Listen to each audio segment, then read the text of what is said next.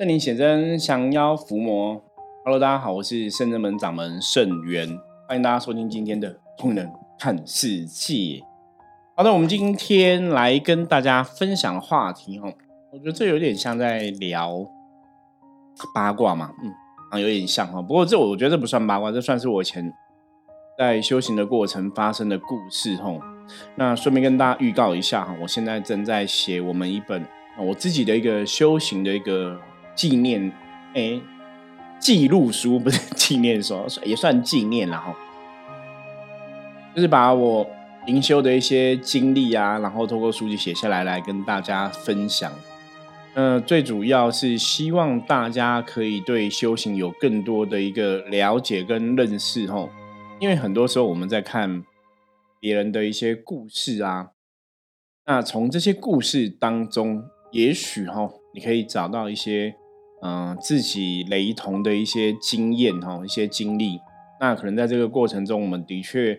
可以从别人的修行的一个故事里面去得到一些收获，呃、有一些、呃、提醒在这个故事里面。好，那我们来讲一下，我记得我应该没有特别讲过这样的故事啦，因为像我现在在写灵修的书籍嘛，其实我不晓得大家怎么去看写书这个事情，因为对我来讲写书这个事情从我最早之前在十七年前出版了象棋占卜的书籍，那那时候我就知道说写书这个事情你真的要有那个 feel， 你知道吗？就是有那个灵感。那个灵感一来的时候，当然你写书可能就会非常的快，可是在还没有产生那个灵感的时候，有些时候我们可能真的就要想很多啊，然后等待那种感觉。那如果感觉来的时候，我的印象中，嗯，因为每个人的做事的一个方式不太一样，像我自己是如果说感觉来的你就要赶快去进行，就是、呃、现在有感觉了你可能写书就要赶快去写，那才会顺着写。那不过随着我们这十几年来的一个发展，因为像我们现在每天都还是有不同的客人，然后有不同的事情在询问，在做不同的客户服务啊，包括最近、呃、看了一些风水的一个案例，然后也有一些取姓名学，就姓名学帮人家取名的一些案例在进行。那因为随着圣真门的这个团体越来越的庞大，那当然你要去做的事情也是更多，所以我们可能在、呃、很多的一个地方上面、啊、你要怎么去安排那个时间，我觉得真的就会非常的重要。然后当然就影响到我们自己在可能写书创作过程中，你要怎么去把这个书籍用最短的时间写出来。不过我自己是啊，真的是可以那个热情哦，自荐哦，自己推荐哦。如果真的书籍出来之后，欢迎大家可以踊跃购买哦，因为我真的非常花了很多的心思心血，然后很认真哦，把我一些经历怎么去撰写，怎么让大家在看这个有一些修行的经历当中，可以有一些学习。好，那因为在写书我就想说，嗯，那有些时候倒是可以来跟大家分享我以前的一个经验，一些经历的一个故事。虽然说书还在编写嘛，我们现在可以等于这个等于是通灵人看世界，有没有？我们这个听友独享，听友独享。就如果你是我们这个Podcast的节目的听友的话，你可以先、呃、听圣元师傅讲这些以前发生的一些故事啊。好。我来讲，就是在灵修的世界里面，我怎么跨出这个灵修的领域。早期在接触修行很久的一段时间，我那时候大概接触七八年嘛。然后那时候七八年的过程中，你就会去思考说，因为那时候我只是会灵动，不过当然在灵动之前也是、呃、打坐很久一段时间。嗯，大家应该知道我不是那种从小就是看得到听得到或是有感应的那种小朋友。对我来讲宗教信仰，或是对我来讲菩萨，那个就是你小时候妈妈在拜菩萨，所以你跟着拜嘛。那你会去认知菩萨，认知这些神明，当然小时候以我自己来讲的话，就跟着父母可能去一些宫庙啊、神坛啊，嗯，有些神坛我记得我们有去过，那种神坛是玄天上帝的机身哦，是玄天上帝会降价办事的，所以在小时候当然跟父母去参加这些神坛、去问事哦，去参加这些宗教的活动，你也觉得还蛮有趣的哦。那也就是一个抱着看热闹的一个心态。那到长大啊，因为当兵认识了我的学弟哦啊，然后知道他们家是拜九天玄女的，所以才去哈啊接触九天玄女这个信仰。然后从第一开始什么都不知道，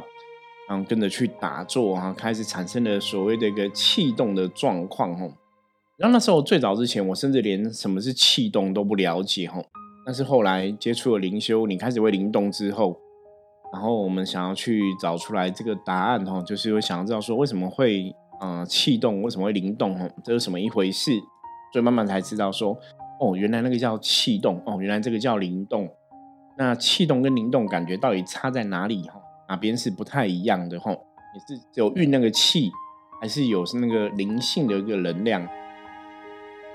不过这种东西真的，我觉得当事人你必须要自己接触才会知道，不然你听我们讲大概就是听过去，你也很难理解。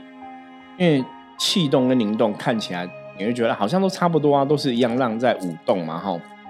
可是事实上它是真的有那个能量的差别，就你灵性的能量有出来跟灵性能量没出来。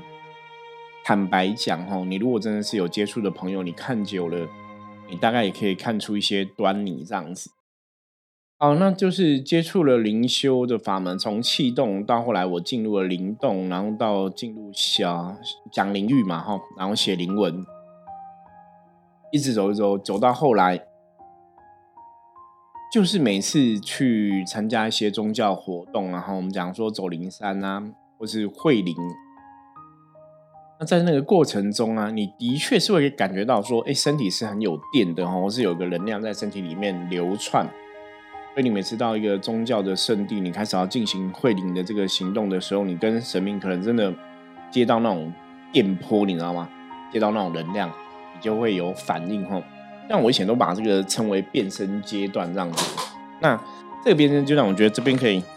示范一下给大家看吼。因为变身阶段怎么变呢？我通常去，呃，如果大家看影片才看得到啦，如果你没有看影片就看不到了嘛。好，就是我就会眼睛闭起来，然后深呼吸，吸一吐气，放轻松，然后可能啊暖身一下，动一下脖子，然后转一下头这样子，然后再深呼吸。然后在这个深呼吸的过程啊，真的是那种深呼吸哦，就是你要大口吸，大口吐哈、哦，我就会吸吐吸吐哈、哦。那以往那时候大概只要吸吐吸吐大概两三次，我就会啪啪全身都是电吼，然后就开始进入灵动的一个状态。好，这样的事情啊，我觉得跟大多数的朋友应该都一样哦。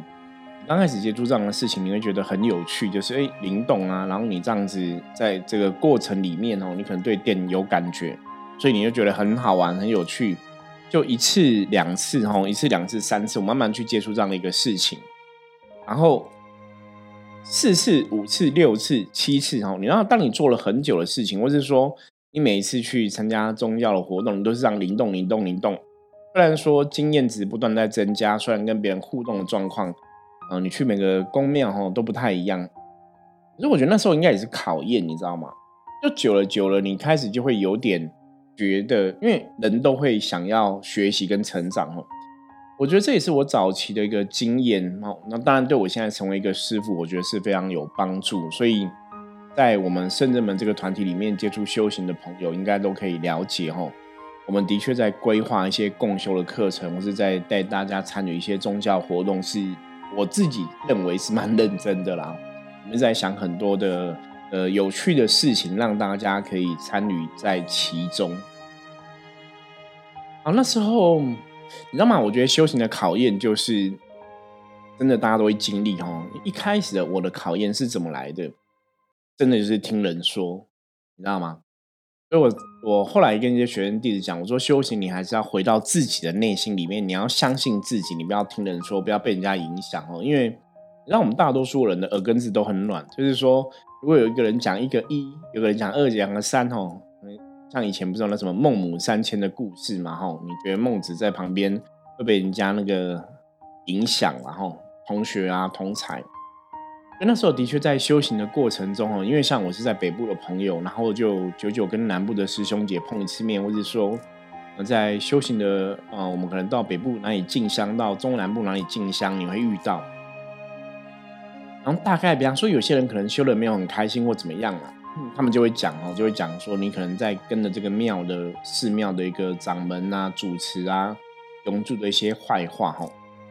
那我们那时候真的比较年轻，我那时候才二十几岁，因为很多东西我都不了解，我也不懂，所以你听了一个人讲，听了两个人讲，听了三个人讲，你知道吗？你那个心就会动摇，就会觉得哎，怎么会这样子？这个这个庙的师傅怎么可以这样子？这个庙的师兄怎么可以这样？这个师姐怎么可以这样子？那你心里就会有一个疑问产生嘛。那 我, 我, 我现在可以回想到我是什么时候疑问产生，因为我印象非常深刻，因为我那时候就是也是去进香去个地方，可是我真的心里就是不开心。可是如果以现在来讲啦、嗯、如果你是我们的忠实听友，应该知道现在来讲是什么，你知道吗？对，我卡到了，真的真的，我觉得我那时候应该是卡到，可是我那时候没办法判断哦，因为我那时候都在参加一些宗教活动，其实我每次都很开心，可是我那一次去就是不开心。就是莫名的，什么叫莫名？就是 你, 你也不晓得为什么，可是你心里就是闷闷的，就不快乐。那因为那时候我也没有，我也不了解什么叫零 B 体，你知道吗？因为我也不晓得我自己会零 B 体的这种状况，因为也有可能不零 B 体，也有可能不开心，有可能卡到。不过有可能这三个问题都同时出现，你知道吗？所以像 我, 我之前跟一些零 B 体的朋友讲嘛，有些零 B 体的朋友他的确呈现出来是会有卡音的一个状况，然后内心闷闷不快乐。那我那时候去进香就不快乐，那包括像带我的师兄还问我说，哎、欸，呃，带我的师姐，然后师姐还问说，就我听他们在讨论，我说那个哦，郑源是怎么了？怎么看起来不开心、不快乐？那我自己也说不出所以然，就不知道为什么，然后就觉得有点不爽的情绪，你知道吗？可是你在不爽什么，你也不知道。反正那一次就大概就这样子，那大概是从那一次之后，你慢慢慢慢对这些事情就就找不到那以前那个刚开始在灵动很快乐这个阶段。所以我后来跟圣真门的学生弟子讲，我觉得在一个修行团体，当当然如果你今天不是我们的学生弟子也没有关系，如果你今天在接触修行，然后你有老师有师父的话，当你真的遇到这个状况，像我刚刚讲的嘛，不开心、不快乐、莫名的低落，你一定要跟你老师讲。因为我那时候也不懂说你要去跟谁讲，或是你要跟谁求救，都不知道。所以到后来去灵动这件事情，对我来讲就已经失去了我以前一开始接触灵动这件事情的那种那种初衷吗？对，我初衷其实也是很单纯，就是我觉得我想要了解，我我很好奇，我觉得它很有趣。后来就觉得他有点辛苦了，他不是一个有趣的，就是 我, 我到底这样做，我到底这样灵动，我到底这样在参加这个宗教活动，我我到底意义在哪里？你知道吗？开始你就去怀疑哦。所以我们圣真门有一句话哈，我才跟大家讲过，我说可以不懂不能怀疑，可以不懂不能怀疑，可以不懂不能怀疑，尤其是修行哦。也有朋友跟我讲说，哎，可以怀疑啊，可是不能不懂。也有朋友会这样讲，可是那是不一样的，那真的非常不一样。因为我是先怀疑我。我不懂嘛，可以不懂，可是不懂你要问啊，我没有问。所以当我怀疑了之后呢，别人在跟我讲什么，我会相信吗？没有啊，当我怀疑的时候，我内心就有定见了嘛，因为我一定有个看法，是觉得应该是这个样子嘛，跟别人讲的可能不太一样嘛，因为你怀疑了。所以后来我就离开灵修的一个法门嘛，哦，我那时候就没有特别接触九天玄女，就没有太特别接触修行，那也是。我觉得这一路以来，神明都没有放弃我，这是让我觉得非常开心的，让我觉得为什么我们会这么相信神明。因为当你愿意去信仰神明之后，我相信神明真的不会放弃你。那当然你可以从比较、呃、宗教玄学的角度来讲嘛，那可能是我们跟神明比较有缘啊，或者我们有这个使命啊，我觉得 也, 也许这个都是一个答案。那有一次我跟因为那时候我还在做保险业的工作，那有一次就是跟客人在约约 case， 好像也开始做企划，保险跟企划这样，然后有要呃转换的那个时间点。好，然后我就去跟一个朋友约，我记得应该是要去谈保险，然后在一个信义信义区约在信义区的一个、呃、地方，然后刚好约的那时候时间还没到，我停完车就看一下时间还没到，我想说那我在附近逛逛好了，等一下再去、呃、餐厅找那个朋友，约的地方找那个朋友，我就逛看到一些那个你知道有些地方会有那种书局啊，比方说像台北现在像我们士林比较有名是垫脚石嘛，或者有些它是那种小文具店哦，就不是一个很大的文具店。那时候在信义区那边，它应该也是算一个小文具店哦，小书局这样，就一般人自己开那一种。然后我们就进去看，那你知道那种它就是只是一个桌子而已哦，前面就是一个一个桌子展示很多的一个新书。我就上面看到有一本书，就写什么什么，因为我书书名有点忘记了哦。反正那本书我就翻翻阅，然后好像是联联经出版社出的，就很大的出版社出的，然后就翻阅，我就发现，哎，他写了一个、嗯、通灵人的故事哦。那在我看到这本书之前呢、啊，说实话的哦，我并没有认识其他的通灵人哦。当初在嗯九天玄女的庙里面修行的时候，我也只认识九天玄女庙里面的囧柱嘛，吼，嗯，跟囧柱的儿子。那对我来讲，我认识的同龄人就大概就他们两位，吼，也没有第三位这样子。所以那时候看到那个书啊，那个书就是写到呃一个、嗯、一个通灵的一个朋友，吼，他自己的一些经历，嗯、然后他对通灵的一些看法。然后那本书我看的时候还没有那么红，吼，嗯，后来我就知道说，哎，这个通灵的朋友他，你知道。他是有预约可以问世哦，可是你知道那个时候啊，那时候呃，那时候距离现在应该是二十二十几年前，对，二十几年前。所以那时候看那个书之后就，就你就会好奇嘛，吼，对这个通灵的朋友就会很好奇，因为。我刚刚讲嘛，在之前我并没有去认识其他的通灵人哦，然后知道那个人说他有在问事情哦，他有在一个咖啡厅问事情。我印象很深刻，那个咖啡厅是你就是要点一个餐，好像可以问一个问题这样子哦，所以就要点餐，还是问两个问题，反正就要点那个餐。然后它是一个小型座谈会的方式，嗯，比方说他可能一次，嗯，大概是二十个人。因为你知道那种小咖啡厅基本上没有办法坐很多人嘛，大概二十个人还是二十五个人，就报名次数这样子。然后那个年代你知道吗？那个年代真的没有像现在这样子，没有像现在这样满街满街都是满街都是通灵人。那个年代真的没有。那为什么我会这样讲？你知道那时候啊，他在因为写书红了嘛。然后在咖啡厅问世啊，我就好奇、哦、想要去了解，因为那时候我已经离开九天玄女的时间了、哦，那时候没有特别在接触九天玄女的灵修，然后就去哦，你想听看别的通灵人会怎么讲，然后别的通灵人会怎么怎么看哦。那我记得问了工作，我去问好像问一个是工作哦，另外一个是不是修行，我有点忘记了。嗯，那你知道吗？那时候去啊，他好像是在板桥那边的一个咖啡厅哦。然后我去的时候，我是早上五六点去干嘛？你知道？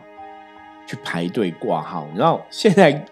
大家挂演唱会或什么的，大家大大家可能都要花这个时间吧，或者像台北之前有那个宝可梦的那个中心嘛，你要前一天晚上什么去排队。然后那时候我真的傻眼哎、欸！我去挂号的时候，我记得我骑摩托车去哦，然后我就在路上看到，就因为他。白天你知道那种就是很晚，就很多人在在那边排队，在五六点就在排队了哦，因为就很不可思议哦。我大概七八点，大概九点，反正就是很早就要挂号，因为人很少才能挂得到。然后我就看那个经过那路边呢、啊，就看那种亭子底下很多人在站，我想说不会是这里吧？怎么这么早就有人在这里哦？就有点夸张，就很多人排队。所以大家会知道哈，你知道我们那个年代真的没有什么通灵人哦，而且那个年代真的也没什么通灵人在写书哦，就是没有这些这些书。现在书局非常多哦，然后那个时候也没有什么人通灵来写书，然后那时候也没什么通灵人，所以就去挂号，所以那个挂号排队那时候也有让我吓到，就是人很多。好，后来哈认识这个老师，我我觉得重点重点是这个老师在那时候，我觉得他通灵的事情讲的，哎、欸，好像还蛮准的哦，我觉得还蛮有点参考价值的。就针对我以前问他的问题，我觉得我的确是有一些收获的，所以我也是蛮感谢他。那不过有几个东西我觉得是可以跟大家来分享，也是今天最后想跟大家分享的重点。第一个我常常讲就是通灵人啊，那我不晓得这是我们这个行业的一个秘密吗？就是你到底跟谁通？你是自信通灵，通你的本灵吗？还是通神灵？哦，我到目前我还是认为应该是可以去讨论的，甚至你可以去跟别人分享，你知道吗？因为像我们圣人们的灵修法门，我们基本上来讲还是比较偏向是自信通灵哦，就是你跟自己的本灵跟自己的灵性最初在相通。嗯、那当然，如果说我今天啊、呃、是可能接阎罗天子哈，接济公师傅，那就是跟阎罗天子或济公师傅相通嘛。或我之前、嗯、可能元始天尊啊哈，圣诞的时候他来讲一些话，那那时候就是跟元始天尊相通嘛，你就知道是这些神在讲哦，所以。通灵的老师应该可以判断是谁给他的资讯，然后理论上我觉得应该是有办法的。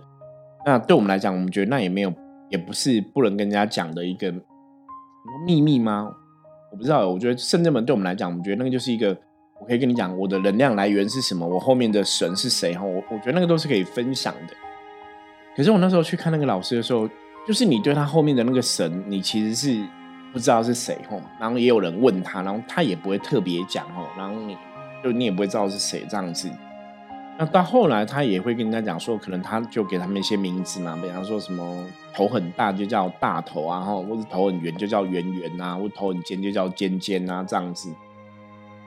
我这也是很多年之后啦，你知道，很多年之后我在回想，我觉得哎，那好像那时候觉得有点怪怪，怎么叫圆圆尖尖这个名字去称他的一个。神佛的一个通灵团队，我觉得好像也不是那么适合，因为我们逻辑上会比较认为嘛，如果你是哪个神，菩萨就菩萨，济公师傅济公师傅啊，三太子啊，嗯、九天玄女啊，你可以直接讲，母娘就可以直接讲嘛，为什么为什么都不跟人家讲哦？